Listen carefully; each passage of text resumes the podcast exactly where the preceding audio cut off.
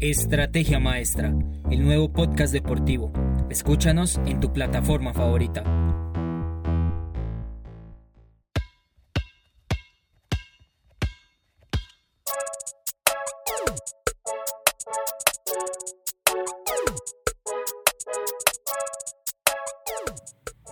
Muy bien oyentes, comenzamos este miércoles con baloncesto. Los Lakers de Los Ángeles vencieron a Toronto Raptors 110 a 101 en su último juego.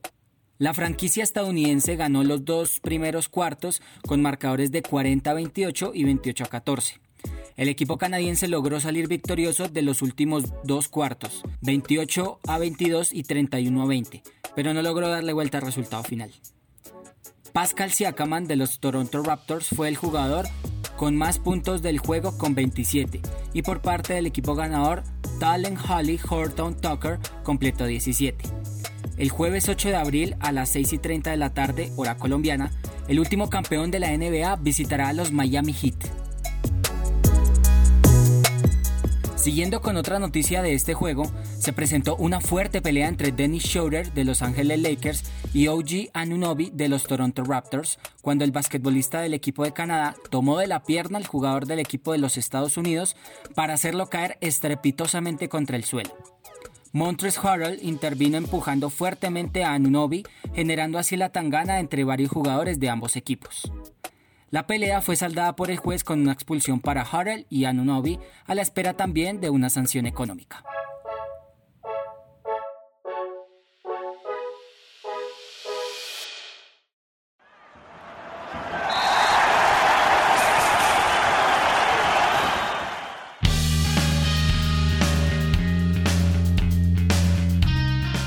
Y finalizamos este nuevo podcast de Estrategia Maestra con fútbol.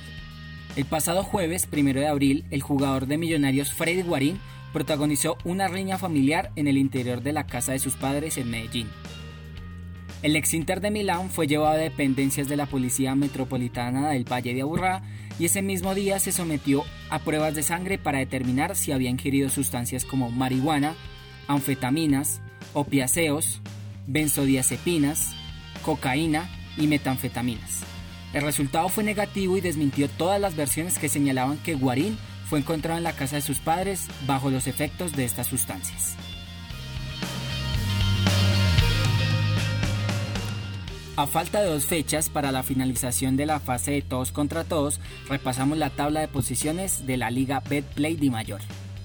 Atlético Nacional es primero con 31 puntos, Independiente Santa Fe es segundo con 30 puntos, los mismos que la Equidad, que es tercero. Seguimos con el cuarto lugar que le pertenece a Deportes Tolima que cuenta con 29 unidades. Junior quinto con 28, la misma cantidad de puntos que el sexto que es Deportivo Cali. Millonarios se ubica séptimo con 27 unidades y lo escolta América de Cali que es octavo y Deportivo Independiente Medellín que es noveno, cada uno con 25 unidades. Jaguares es décimo con 23 puntos, Deportivo Pasto puesto 11 con 21, Atlético Bucaramanga puesto 12 con 19, Envigado decimotercero y Patrotas decimocuarto, ambos cuentan con 16 unidades. Ya en la parte baja de la tabla se encuentran Boyacá Chico en el puesto 15 con 15 puntos, Águilas Doradas puesto 16 con 14 puntos, el campeón de la Copa Libertadores 2004 Once Caldas en el puesto 17 con 13 unidades, Deportivo Pereira penúltimo con 12 puntos y finalmente Alianza Petrolera, el colero de la liga, con 4 unidades.